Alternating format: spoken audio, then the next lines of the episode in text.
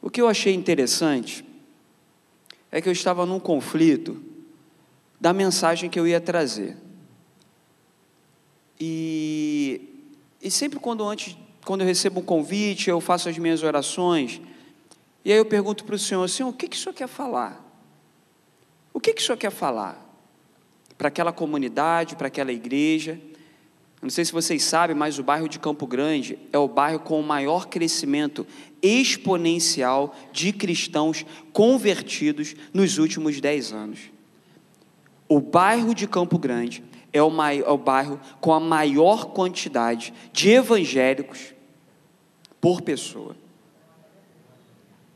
É o bairro que mais cresce. É o bairro que mais abre igreja, é o bairro de Campo Grande. E aí eu falei, Senhor, qual é a mensagem que o Senhor quer falar? O que o Senhor quer dizer? Tem algo especial da parte do Senhor.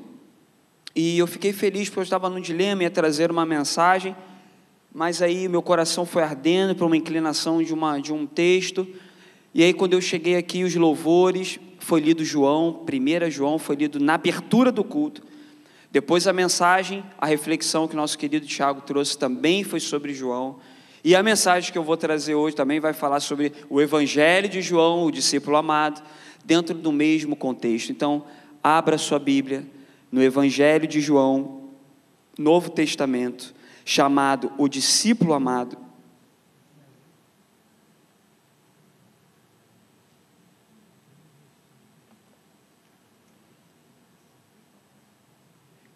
Eu quero mandar um abraço para o Miguel. Cadê o Miguel que me ajudou lá no Data Show? Eu falei, nunca... Se um pastor perguntar seu nome, pensa 2 vezes para falar, porque ele vai citar o seu nome. Cadê o Miguel que estava lá em cima? Ah, o Miguel. Miguel, um abraço. Miguel me ajudou lá com o slide.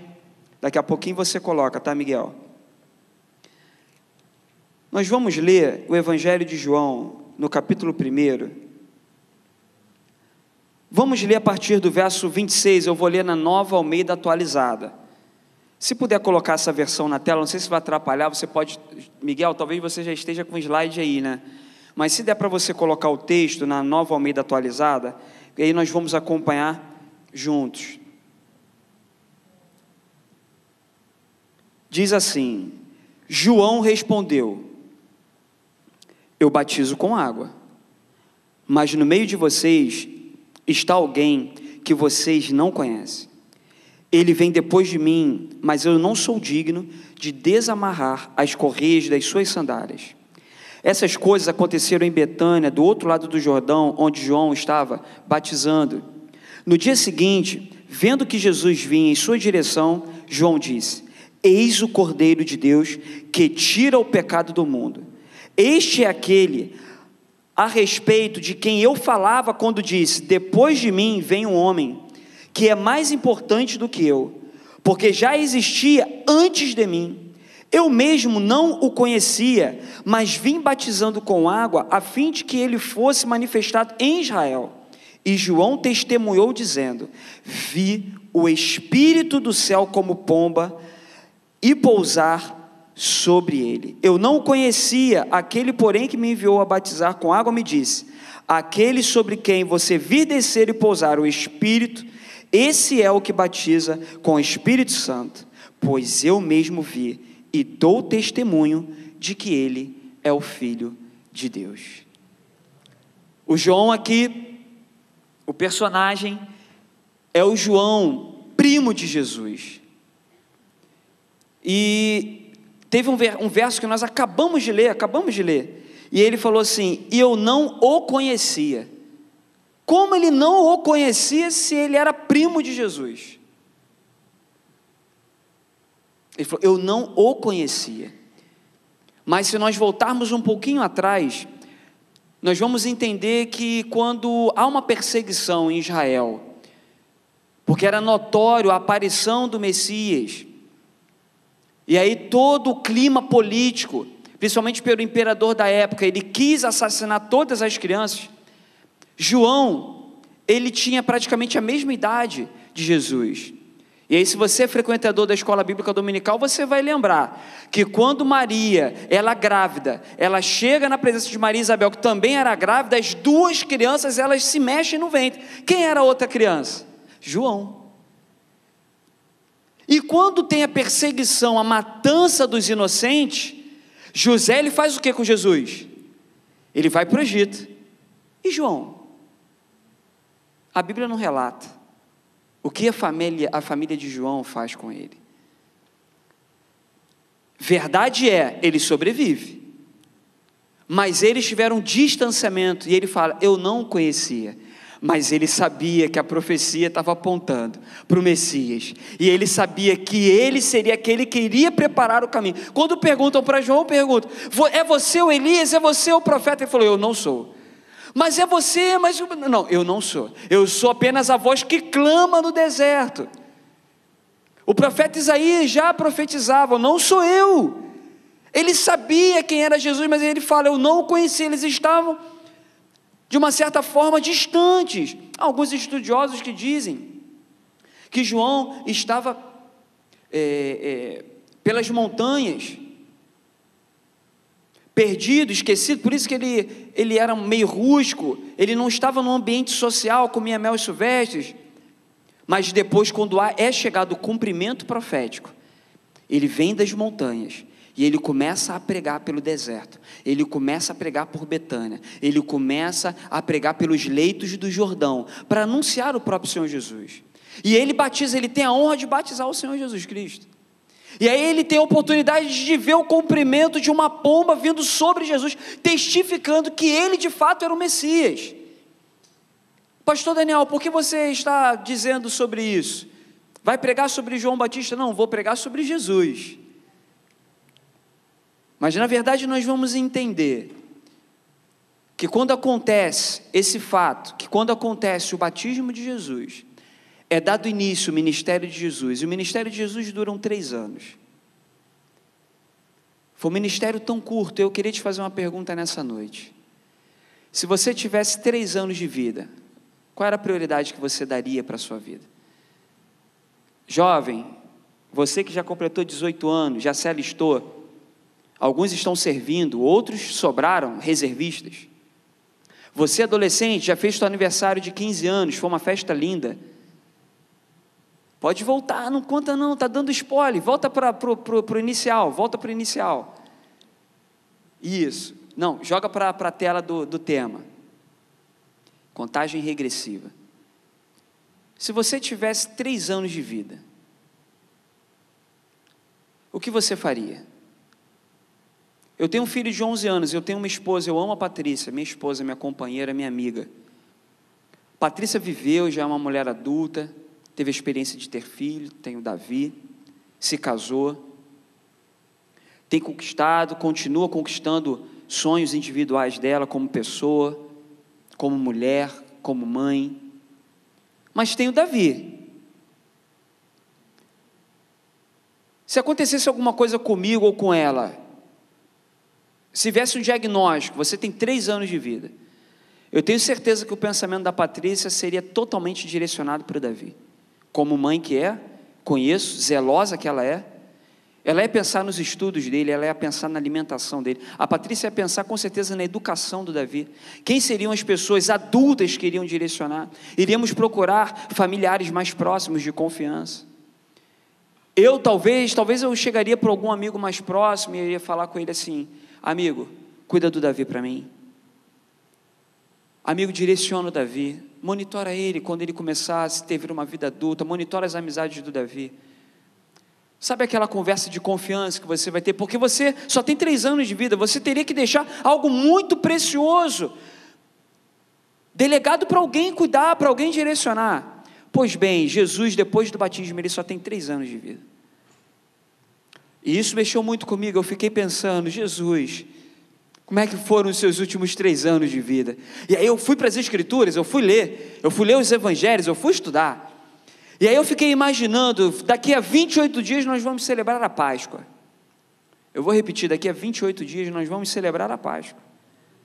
Daqui a 78 nós vamos celebrar o Pentecoste, 28 mais 50, 78. É importante para você essa data ainda, a data da Páscoa? O que ela diz para você daqui a 28? Toda a comunidade cristã da face da terra vai celebrar a Páscoa.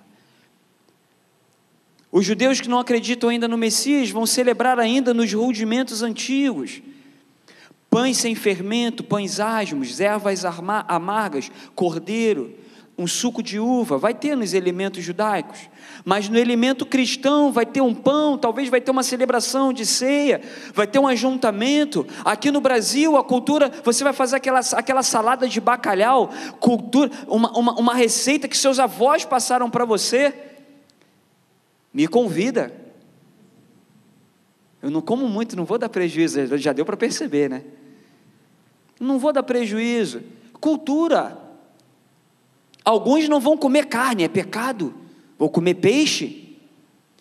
O que a Páscoa traz para você? Qual foi a agenda de Jesus quando ele se batiza no Jordão? João Batista o batiza no Jordão, e ele só tem 3 anos pela frente. Se ele só tem 3 anos pela frente, quantas Páscoas ele teria pela frente? Alguém arrisca? A Páscoa era uma celebração anual. 3 Páscoas. Você sabe o que Jesus fez nas últimas 3 Páscoas? Você sabe o que Jesus realizou nas últimas 3 Páscoas? Você jovem, você adolescente, você sabe o que Jesus priorizou nas 3 Páscoas? O tema da mensagem hoje é contagem regressiva, porque ele está voltando. Eu não sei se ele volta daqui a 3 anos, ou se ele volta daqui a 3 semanas. Eu não sei se ele volta daqui a 3 dias. Mas uma coisa eu posso afirmar categoricamente nessa noite: ele está voltando. Nós estamos em contagem regressiva. E nós precisamos organizar ou reorganizar as prioridades da minha vida. E eu preciso ter um norte, eu preciso ter uma bússola. Pastor Daniel, eu preciso sim me organizar, colocar algumas características, alguns elementos de prioridade na minha vida, reorganizar algumas coisas que eu estou priorizando que são fúteis. Preciso deixar de lado, mas eu preciso colocar elementos caros ao Evangelho, caros ao reino. O ID de Jesus precisa tomar o primeiro lugar. O reino de Deus precisa estar em primeiro lugar. Mas pastor Daniel, como que eu consigo reordenar isso? Você precisa de referência. Qual é a referência? Eu te dou uma dica: Jesus. Antes dele ser crucificado, antes dele ser morto, antes dele derramar o sangue precioso dele na cruz, ele teve 3 Páscoas pela frente, no exercício do seu ministério. E aí eu quero entender junto com você. Pode passar para o próximo slide. O que você faria se você soubesse que você só tem 3 anos pela frente e uma missão global a realizar? Não se trata apenas de você ter 3 anos pela frente. Ah, eu tenho 3 anos pela frente, mas eu não tenho sonho. Tem pessoas que já têm um diagnóstico. Você só tem 5 anos pela frente, você só tem 1 ano pela frente, mas ela não tem sonhos. Sabe como que ela vai passar o resto da vida dela? Morto-vivo, sem sonhos, sem perspectivas, sem planejamento. Outras pessoas que têm diagnósticos, no YouTube você tem vários exemplos, pessoas que têm diagnóstico de câncer mortal, mas ela vai aproveitar até o último minuto. Tem pessoas que vão pular de paraquedas, porque tem sonho de pular de asa delta, de paraquedas. Tem pessoas que têm um sonho de percorrer o mundo, dar uma volta ao mundo.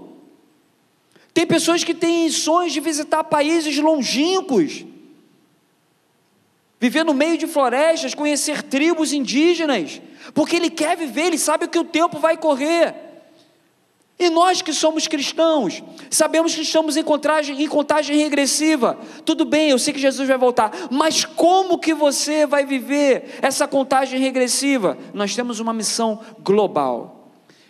Nós aqui, vocês, principalmente estão no bairro de Campo Grande, alguns talvez moram em outros bairros, alguns já tiveram oportunidade de conviver fora do Brasil, na América Latina, na Europa, talvez você já tenha experiência de ter ido na Ásia.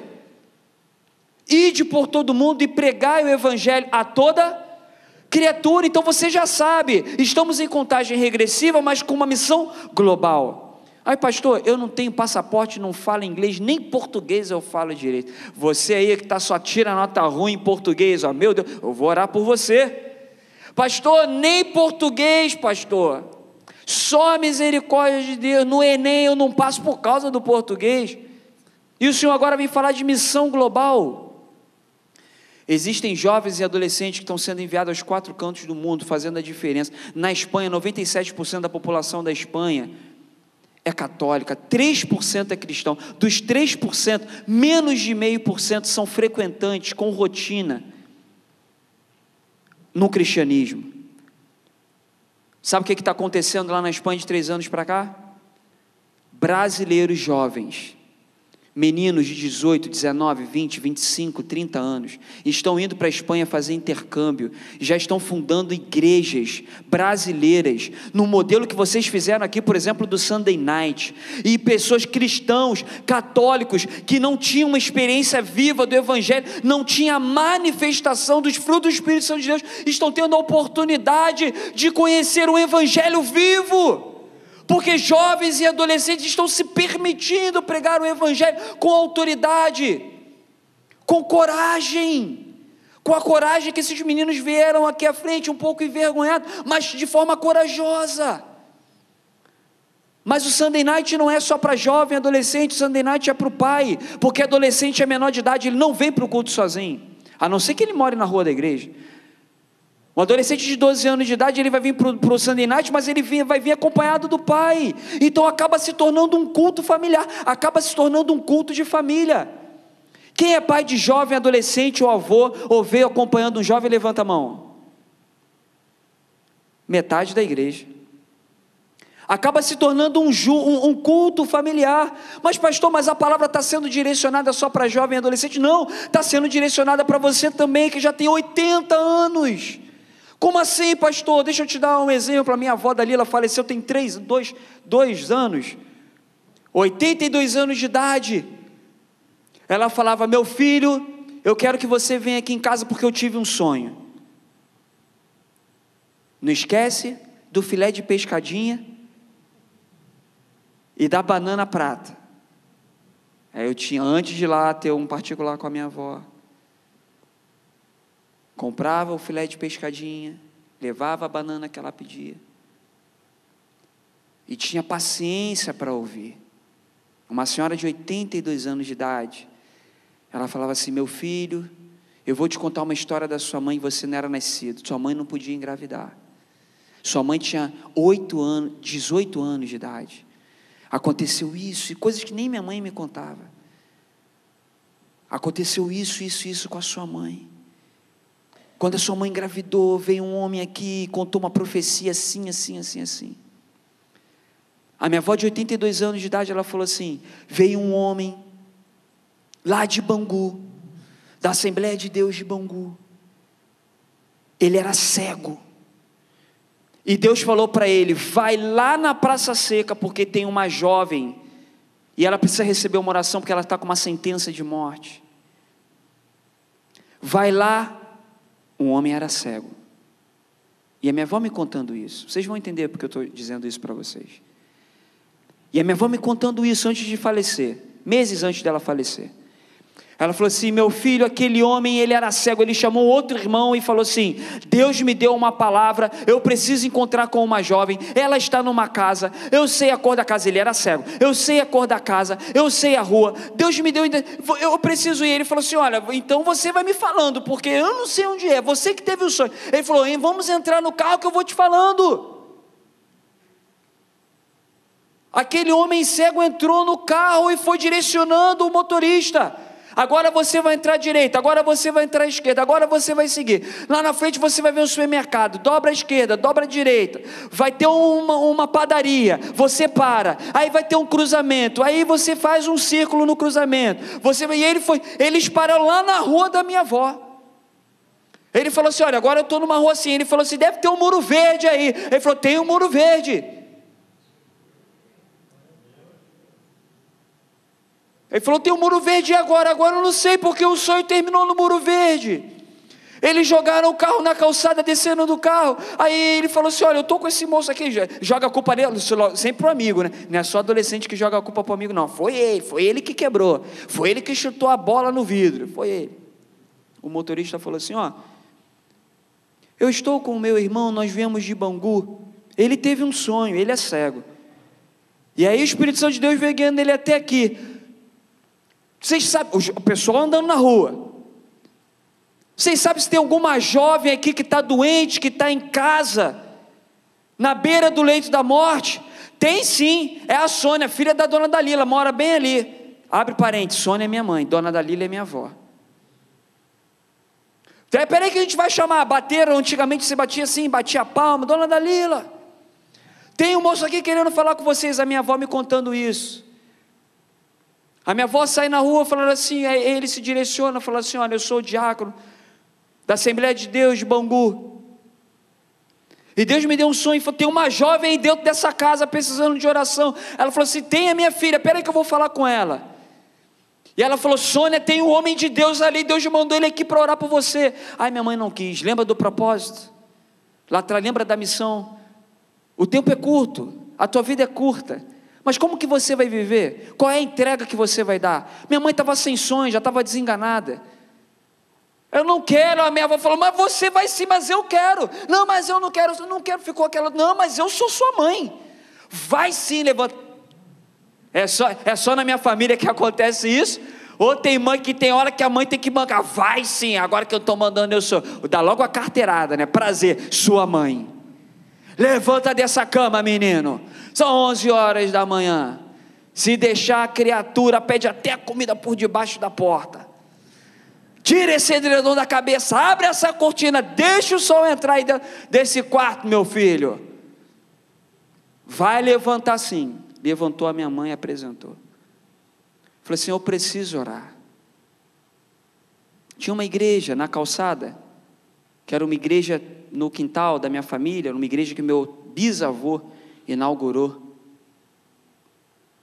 Eles tinham a chave da igreja, abriram a igreja, uma capela, e lá eles oraram. Começaram a clamar. Minha mãe estava desenganada dos médicos, dias de vida. Quando eles começaram a orar, minha avó disse que houve uma visão de uma linha muito fininha, vermelha. E essa linha, ela descia até a altura do útero da minha mãe.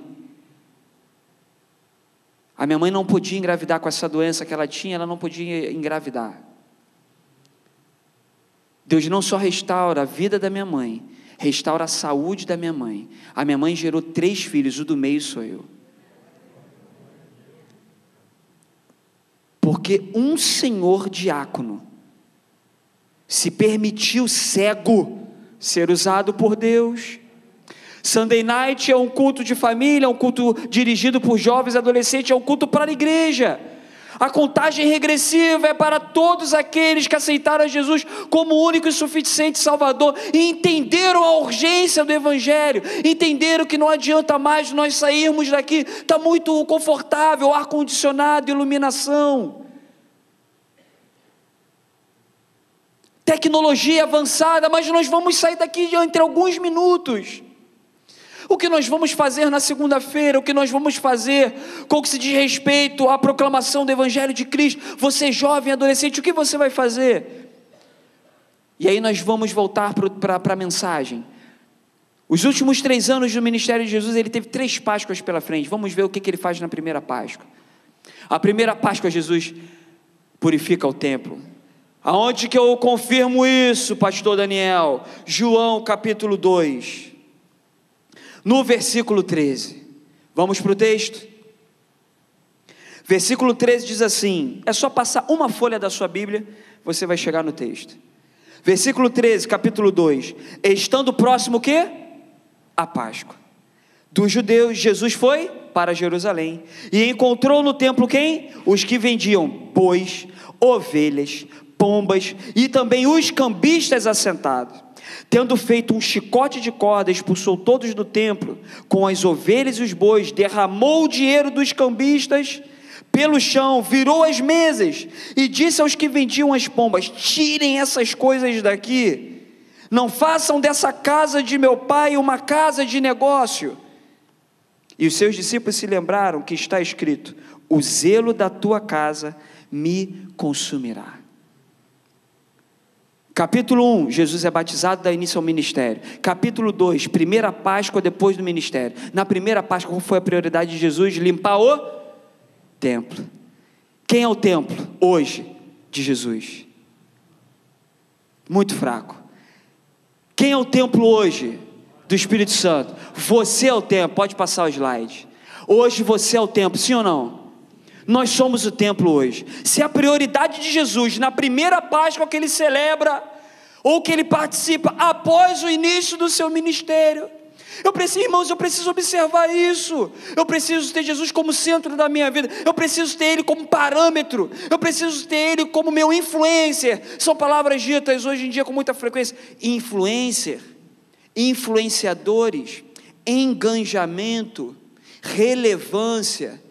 Você precisa ser relevante na sua sociedade. São palavras que são ditas nos dias de hoje, mas eu preciso também analisar qual foi a relevância de Jesus, qual foi a influência de Jesus, qual foi o engajamento de Jesus quando Ele estava celebrando a Páscoa. E aí nós podemos observar que a prioridade número 1 dele foi limpar o templo. E aí é muito fácil compreendermos o porquê a prioridade dele foi arrumar a casa. Porque o Espírito Santo de Deus, ele não habita, irmãos, em coisa imunda. Ele não habita em pecado, ele é santo. Você pode dizer isso para ele agora, fala assim: Senhor, tu és santo. Você pode dizer, aí onde você está, fala assim: Senhor, tu és santo. E o Espírito Santo de Deus não habita em pecado. Eu sou templo do Espírito Santo de Deus. Então eu vou te dar uma dica: se nós estamos em contagem regressiva para o arrebatamento da igreja, e você vai colocar a tua vida em ordem, priorize arrumando o templo, priorize arrumando a tua casa, priorize arrumando o teu coração. Fala assim: Senhor, eu não consigo. Correntes me aprisionam, vícios estão me prendendo. E aí eu quero compartilhar com você quando Jesus, ele faz o milagre ali com Lázaro, passando daquele contexto do diálogo com Maria, com Marta, e aí ele fala: Lázaro, vem para fora. Mas ele dá uma ordem para os que estavam vivos.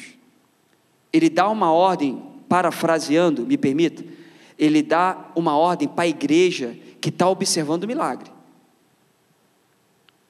A gente chama uma pessoa para vir aqui na frente: vamos orar para aqueles que estão doentes. Nós vamos orar. Quem não está doente está orando e está observando. O doente vem aqui na frente.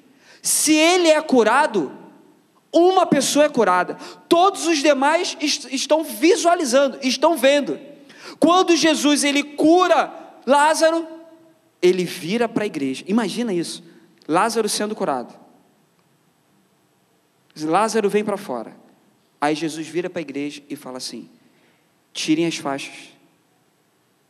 Vocês vão tirar as faixas. Quem opera o milagre da ressurreição é Jesus. Quem convence do pecado é o Espírito Santo. Agora quem cuida é a igreja. Quem vai tirar faixa, quem vai cuidar é a igreja. Ele fala: por quê? Porque no processo de conversão, o pecado nos aprisiona, a acusação. Às vezes a gente está aqui no Sunday Night louvando, adorando, chorando, levantando a mão, e vem a segunda-feira, cai no pecado. Aí vem o inimigo e acusa. Aí você já fica frio: ah, na quinta-feira viva eu não vou.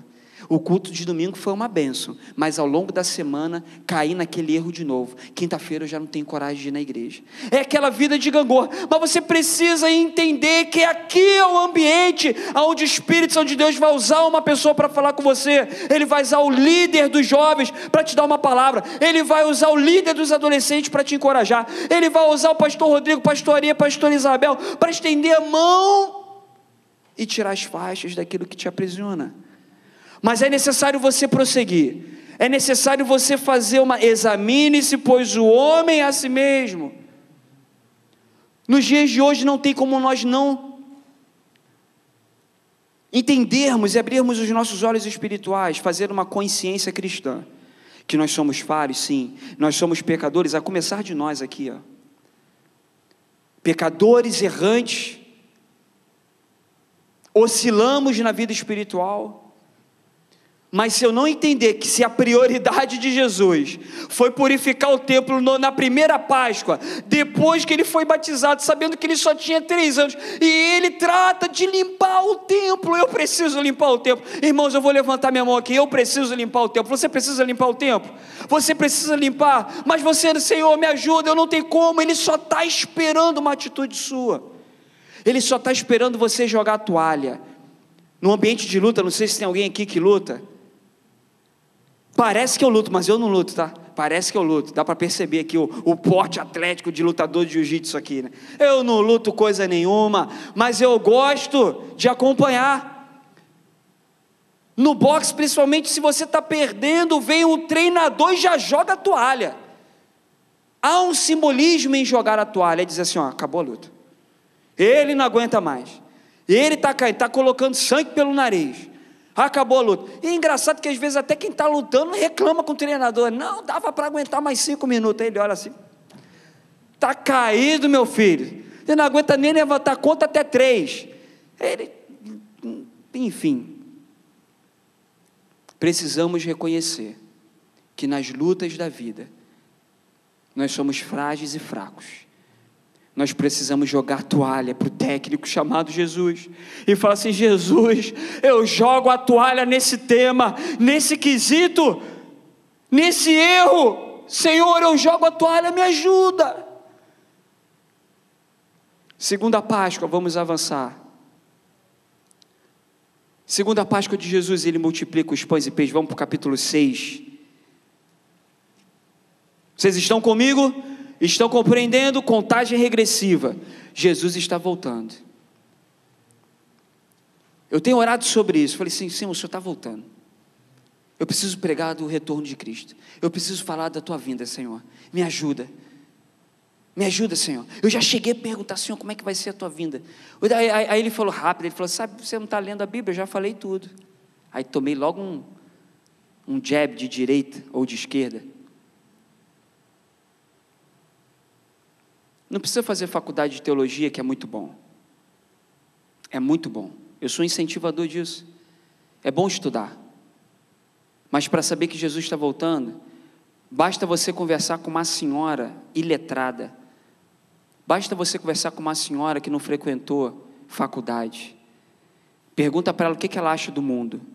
Ela fala assim, as coisas estão estranhas. Ela vai falar para você que na época dela, filho não levantava a mão para pai. Ela vai falar que na época dela, homem não esquartejava mulheres, simplesmente porque ele está achando que vai perder o casamento. E ele fala assim, se não for ficar comigo, não fica com ninguém. E picota a mulher. Pergunta para uma senhora se na época dela tinha isso. Pergunta para ela se as estações mudavam como mudam hoje. Chuva era chuva, as músicas eram feitas de acordo com as estações, as águas de março, as músicas eram compostas de acordo com as estações, porque as estações não mudavam, as águas de março, hoje em dia é água de janeiro, é água de fevereiro, é água de março, em outubro tá, é água até dezembro. O sabiá cantava de manhã, 7 horas, 8 horas, agora 3 horas da manhã, tá o sabiá cantando, perdeu a hora. Meu Deus, o galo tá cantando 1 hora da manhã, gente, o negócio era para cantar 5 horas da manhã, para o pessoal da roça ir plantar o milho, 1 hora da manhã o galo tá cantando. Pergunta para uma senhora que nunca frequentou um seminário cristão, se ela acha que Jesus está voltando, pergunta para ela o que ela vai te dizer. A segunda Páscoa, Jesus multiplica pães e peixe. Ele está de olho nas nossas necessidades. Ah, pastor Daniel, mas está tão difícil. A vida está tão corrida. Não, para jovem e adolescente, eu tenho conversado isso com a Patrícia, minha esposa. Pastor Rodrigo, na nossa época a gente estudava, mas não era essa agenda consumidora. De manhã à escola, chega correndo, almoça, engole a comida, 1 hora da tarde eu tenho que fazer o exercício, porque às 2 horas da tarde é o inglês, de 2 às 3 é o inglês, já sai correndo, porque 4 horas é aula de reforço, 5 horas é aula de não sei o quê, 6 horas, 7 horas, aí os adolescentes não têm nem tempo de vir para a igreja. Mãe, eu quero ir para o culto quinta-feira. Não, você tem que estudar. Eu não estou dizendo que é certo ou errado, vocês estão entendendo, amém? Eu estou dizendo da agenda. Não, mãe, mas eu quero ir para o... vai ter um encontro, vai ter o PG. Não pode, a prova é amanhã, você tem que estudar. Não, mas agora é o judô. Não, agora é aula de ping-pong. Não, ping-pong, você não anda bem no ping-pong, meu filho. E aí o que acontece? Que é um erro, pai, ouça isso. Aí a criatura não passou o neném, está de castigo, não vai para o acampamento. Meu Deus! É a mesma coisa você falar assim, está de castigo, não vai para a Santa Ceia. Você imagina isso? Está de castigo, não vai para a Santa Ceia. Você imagina isso? Tem lógica? Está de castigo, não vai para o culto de jovem. Está de castigo, não vai para o culto. Que é isso, pastor? Eu já ouvi, irmãos. Eu já ouvi, já sentei para conversar com famílias, com situações, com circunstâncias, que o castigo era proibir o menino de ir para a igreja. Meu irmão, se teu filho está querendo ir para a igreja, agradece ao Senhor, dobra o teu joelho e ainda te digo mais, vai com ele, acompanha ele, incentiva ele. É isso mesmo, meu filho, vai para a casa do Senhor. Nós temos uma família que investiu num rapaz. A segunda Páscoa de Jesus, 3 anos de ministério, na segunda Páscoa de Jesus, nós temos um fato emblemático, marcou a história do cristianismo. Todos conhecem essa passagem, desde o departamento infantil até a melhor idade. Quem não conhece a multiplicação dos pães e peixes? Tem música, 5 pães e 2 peixinhos. Só não vou cantar aqui, se fosse o pastor Fabiano, ele cantava. Pastor Fabiano, um beijo, meu amigo. Eu, como não tenho o tom de voz dele, não vou cantar 5 pães e 2 peixinhos. Mas você conhece bem a história. Essa história foi marcada por uma mãe que preparou um lanchinho para ele. Tem alguma mãe que já preparou lanche para o filho para a escola? Levanta a mão. Sim, não precisa ter vergonha não, mãe. Eles vão ficar com vergonha. Ah, tua mãe preparou teu lanche, que eu sei. Só precisa falar que está preparando até hoje, né? Agora é a mesada, agora é a mesada. Nessa passagem, nos bastidores tem uma mãe zelosa por um filho. Tem um bastidor aí familiar, irmãos. Tem um bastidor de uma mãe que o filho falou assim, ó, tem um mestre, eu quero ouvir a palavra. Ela falou assim, quer ouvir a palavra, meu filho? Vai, já tem alguma coisa para comer, vou preparar um pãozinho, um peixe para você, meu filho. Era uma mãe que incentivava a criança a se alimentar do melhor, incentiva. Ele tinha base, não era um menino egoísta, porque ele compartilhou, ele foi bem ensinado, ouvia bem as instruções de Jesus. Naquele momento, quando os discípulos estão ali, abro aspas, palavras minhas aqui, quando os discípulos estavam batendo cabeça, a multidão se juntando, o povo com fome, era o período da Páscoa, eles chegam para Jesus, Jesus, a multidão está com fome, já é tarde. Aí Jesus falou, o que tem aí? Vamos para o texto, João capítulo 6. Versículo 1, passa 2 folhas na sua Bíblia aí que você vai chegar no capítulo 6. Multiplicação de pães e peixes. Depois dessas coisas, Jesus atravessou o mar da Galileia, que é Tiberíades. Uma grande multidão o seguia, porque tinham visto os sinais que ele fazia, curando enfermos. Então Jesus subiu ao monte, sentou-se ali com seus discípulos. Ora, a Páscoa, segunda Páscoa. Ora, a Páscoa, a festa dos judeus estava próxima. Então Jesus, erguendo os olhos, vendo que uma grande multidão se aproximava, disse a Felipe, onde compraremos pão para dar de comer? Mas Jesus dizia isso para testá-los, porque sabia o que estava para fazer. Felipe respondeu, nem mesmo 200 denários de pão seria suficiente para que cada um recebesse um pedaço de pão. Um dos discípulos, chamado André, irmão de Simão Pedro, disse a Jesus, aqui está um menino, tem 5 pães e 2 peixinhos. Mas o que é isso para tanta gente? Eu gosto desse texto de João, irmãos, porque João, ele tem o nome de discípulo amado, mas não é só porque ele era um discípulo amado, ele tinha amor também, porque uma coisa é você ser amado, mas eu posso não amar. João, o discípulo amado, mas ele também é chamado discípulo do amor. Eu vejo entre linhas o cuidado de João, porque é o único que dá a característica do pão. É o único dos evangelhos que fala que o pão era de cevada. Os outros falam 5 pães e 2 peixes. Ele não, ele fala o tipo de pão. Mas o que isso tem a ver, pastor Daniel? Porque a cevada era o elemento mais pobre para fazer pão. O trigo era muito caro, quem não tinha dinheiro comprava cevada. A cevada era plantada primeiro, colhia-se primeiro. Você jogava a semente da cevada, caía uma água, ela brotava. Você vai se lembrar da tua aula lá da tia Tereza, que ela mandava você colocar aquele caroço de feijão no algodão. 3 dias depois aquele negócio brota, gente. Eu nunca vi um negócio brotar tão rápido. A cevada é mais ou menos assim, você jogava, ela brotava em qualquer solo, mas era um alimento muito pobre, tanto é que eles usavam os farelos até para alimentar os animais. Quem não tinha dinheiro, família é simples. Então João, ele está falando assim, a família é simples. João está falando assim, a família desse menino é pobre. Ele está falando assim, a família é pobre, mas é zelosa, tem uma base familiar, tem alguém que cuida, tem alguém que dá um amparo.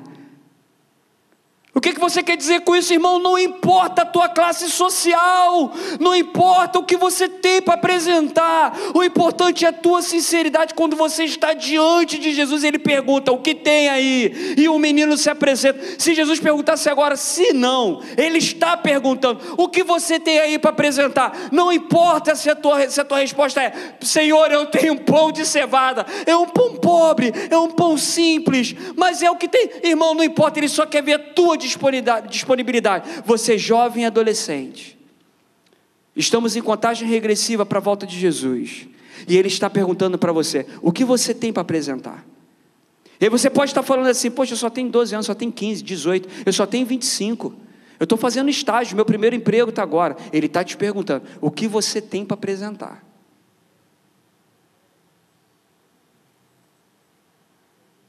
Ele vai continuar perguntando, o que você tem para apresentar?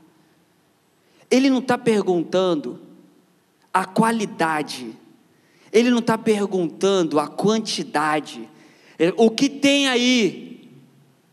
O que tem aí?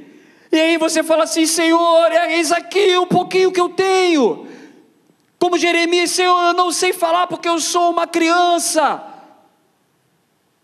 como Isaías, que falou, eu sou um homem de lábios impuros. O que Isaías tinha para apresentar? Pastor Rodrigo, Isaías tinha lábio impuro. O que você tem aí? Ele falou, eu tenho lábios impuros, eu vou morrer, porque eu estou diante de um Deus. Mas aí Deus envia ali os serafins com brasas fumegantes e toca nos lábios de Isaías. E ele é enviado para pregar o Evangelho. O que você tem para apresentar?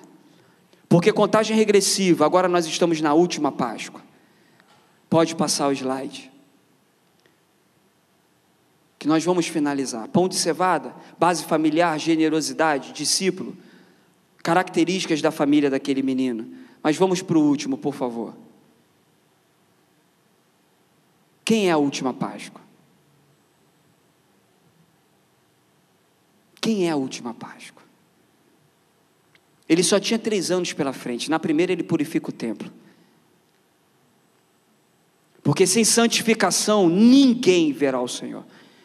E ele é cumpridor de propósitos. Ele é cumpridor de princípios. Então ele não ia começar o ministério dele priorizando na Páscoa prioridades invertidas. Então sem a santificação ninguém verá. Então ele trata de purificar o templo. Na segunda ele precisa compartilhar o pão. Ele compartilha o pão. Na segunda já é uma manifestação do próprio Evangelho de Cristo, onde ele compartilha. E na terceira ele morre, ele derrama o sangue por mim e por você. Se coloque de pé. Na terceira Páscoa ele se doa. Na terceira Páscoa ele morre por mim e por você. Na terceira Páscoa ele está dizendo assim, ó, eu vou morrer. Isso aconteceu há 2000 anos atrás. E quando ele subiu aos céus, os anjos olhando para Jesus subindo nos ares, ele fala, homens e mulheres galileus, O que vocês estão olhando para os montes, para as nuvens, esse não é o Jesus prometido. Assim como ele foi, ele voltará. Você crê que Jesus vai voltar, irmãos? Você crê, verdade? Não, mas você crê isso, você acredita. Você acredita fortemente nisso? Você jovem e adolescente, vocês acreditam fortemente nisso? Porque eu preciso te dizer, você acreditando ou não, ele vai voltar. Você acreditando ou não, ele já está voltando. Quais são as prioridades? Nós estamos em contagem regressiva. Vocês vão ser usados nos quatro cantos da terra. Vocês vão ser usados por Deus. Na escola, mas como, pastor? Pão de cevada na tua escola, no teu curso de inglês, na tua família, na tua igreja, vocês já estão sendo usados. Pastor Rodrigo disse muito bem, são os futuros ministros da casa do Senhor. Eu quero perguntar se alguém discorda do que o pastor Rodrigo falou. Ninguém discorda. Porque eles estão sendo usados para essa geração, porque não dá tempo, é uma resposta retórica, é uma pergunta retórica, não há tempo de esperar eles completarem 50, não dá tempo de esperar eles completarem 45, é agora que eles vão ser usados por essa geração, porque a geração deles, quando completar 50, talvez eles estejam vivos, mas a geração que está no mundo, quando eles estiverem com 50, a maioria talvez já esteja morto, porque o inimigo está ceifando vidas precocemente. A minha casa respeita a classificação etária, pastor Rodrigo. A casa de vocês respeita a classificação etária. Filme proibido para maiores de 18. Satanás não respeita a classificação etária. Satanás coloca conteúdo de adulto para criança de 4 anos de idade. Ele não respeita, ele não tem protocolo, ele quer destruir o quanto antes. Vamos despertar, irmãos.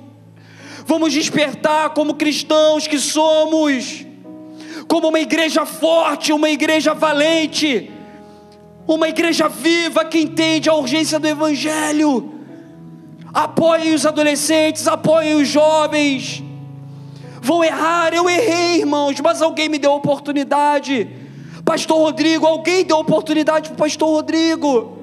Nós precisamos dar oportunidade para eles, mas com a maturidade que nós já temos da vida, de ir orientando, como a minha avó me aconselhava, me dava orientações, que sejamos os conselheiros para essa geração. Agora é para os adultos, você quer ser conselheiro para essa geração? Levanta a sua mão. Agora para os jovens, vocês querem ser usados para essa geração? Levantem a mão. Posso fazer uma oração, pastor? Pastor Rodrigo. Amém. Você vai orar. Eu quero convidar os jovens adolescentes da nossa igreja. Amém. Vem aqui para frente. Por favor, venham para cá. Todos os jovens adolescentes da nossa igreja. Você que está nos visitando, você que é jovem, que é adolescente, vem para cá também. Vem para cá. Nós vamos orar por vocês. Pode se espalhar aqui. Antes do pastor Nobre orar, eu quero fazer um outro convite. Você que é pai e mãe de um desses adolescentes que estão aqui, vem para cá, fica aqui com eles agora. Abraça seu filho, abraça sua filha, o seu sobrinho, o seu neto, a sua neta. Você que é pai, que é mãe, que é avô, que é tio de um desses adolescentes, um desses jovens que estão aqui. Se tiver um pai que o jovem tiver aqui, pode subir, pastor? Sobe, fica aqui do lado. Pode, sobe aí, ó. Fica lá do lado. Fica juntinho. Pode vir um pouquinho mais para frente, vem. Vem para cá. Isso. Você que é pai, você que é avô, você que está aqui. Amém. Aleluia. Glória a Deus. Estenda sua mão para cá, igreja. Vamos orar com o pastor Daniel Nobre, vamos abençoar essa geração. Essa geração vai dar fruto. Pastor, nós vamos ter aqui na nossa igreja médicos, amém, advogados, aleluia. Nós vamos ter contadores, aleluia. nós vamos ter profissionais liberais, empresários. Sim, eu creio. Isso tudo vai ser muito importante. Mas eu creio que nós vamos ter jovens cheios do Espírito Santo. Eu creio. Pastores, diáconos, professores da escola bíblica dominical, homens e mulheres, cheios do dom de Deus, do Espírito Santo de Deus. Ora, pastor. Amém. Vamos orar. Vamos orar, irmãos. Você que ficou no banco, levante sua mão para cá. Senhor, nós como igreja queremos estender as nossas mãos. Não as nossas mãos humanas, porque elas são tão falhas. Nossas mãos humanas pecadoras, mãos errantes, mas como um ato profético de fé, que sejam as tuas mãos sobre a vida deles. Jovens meninos, meninas com sonhos, com planos, com projetos, que nenhum dos seus planos, Senhor, venham se frustrar, porque os seus planos não se frustram, Pai. O nosso coração, enquanto jovem, gratos aos nossos pais, gratos às nossas mães, somos gratos aos nossos líderes, aos diáconos, porque com tanto zelo e tanta paciência tem nos orientado. Agora, como participantes do reino, Senhor, como participantes do reino, nós queremos estar enganjados, nós queremos ser atuantes. Queremos ser como flechas na mão do arqueiro. Usa-me, Senhor, para esse tempo. Usa esse adolescente, esse jovem, essa jovem. Usa, Senhor. Se temos jovens casados aqui, abençoa o relacionamento. Se temos jovens aqui, Senhor, que já tiveram filhos, Jesus, abençoa. Jovens, Senhor, Pai, Deus ainda, Pai, Jesus, na pouca idade, abençoa e usa. Orienta os pais, Senhor. Abre os olhos do Pai para antecipar os riscos. Abre os olhos do Pai para ter autoridade e falar: para com isso. Dá autoridade para os pais para intervirem. Dá autoridade para os pais para não permitirem que seus filhos caminhem passos largos para a morte espiritual. Dá autoridade para essa mãe, para chamar essa jovem para conversar, Senhor, mas que seja com amor, que seja com o direcionamento do Espírito Santo, porque vai produzir frutos, Senhor.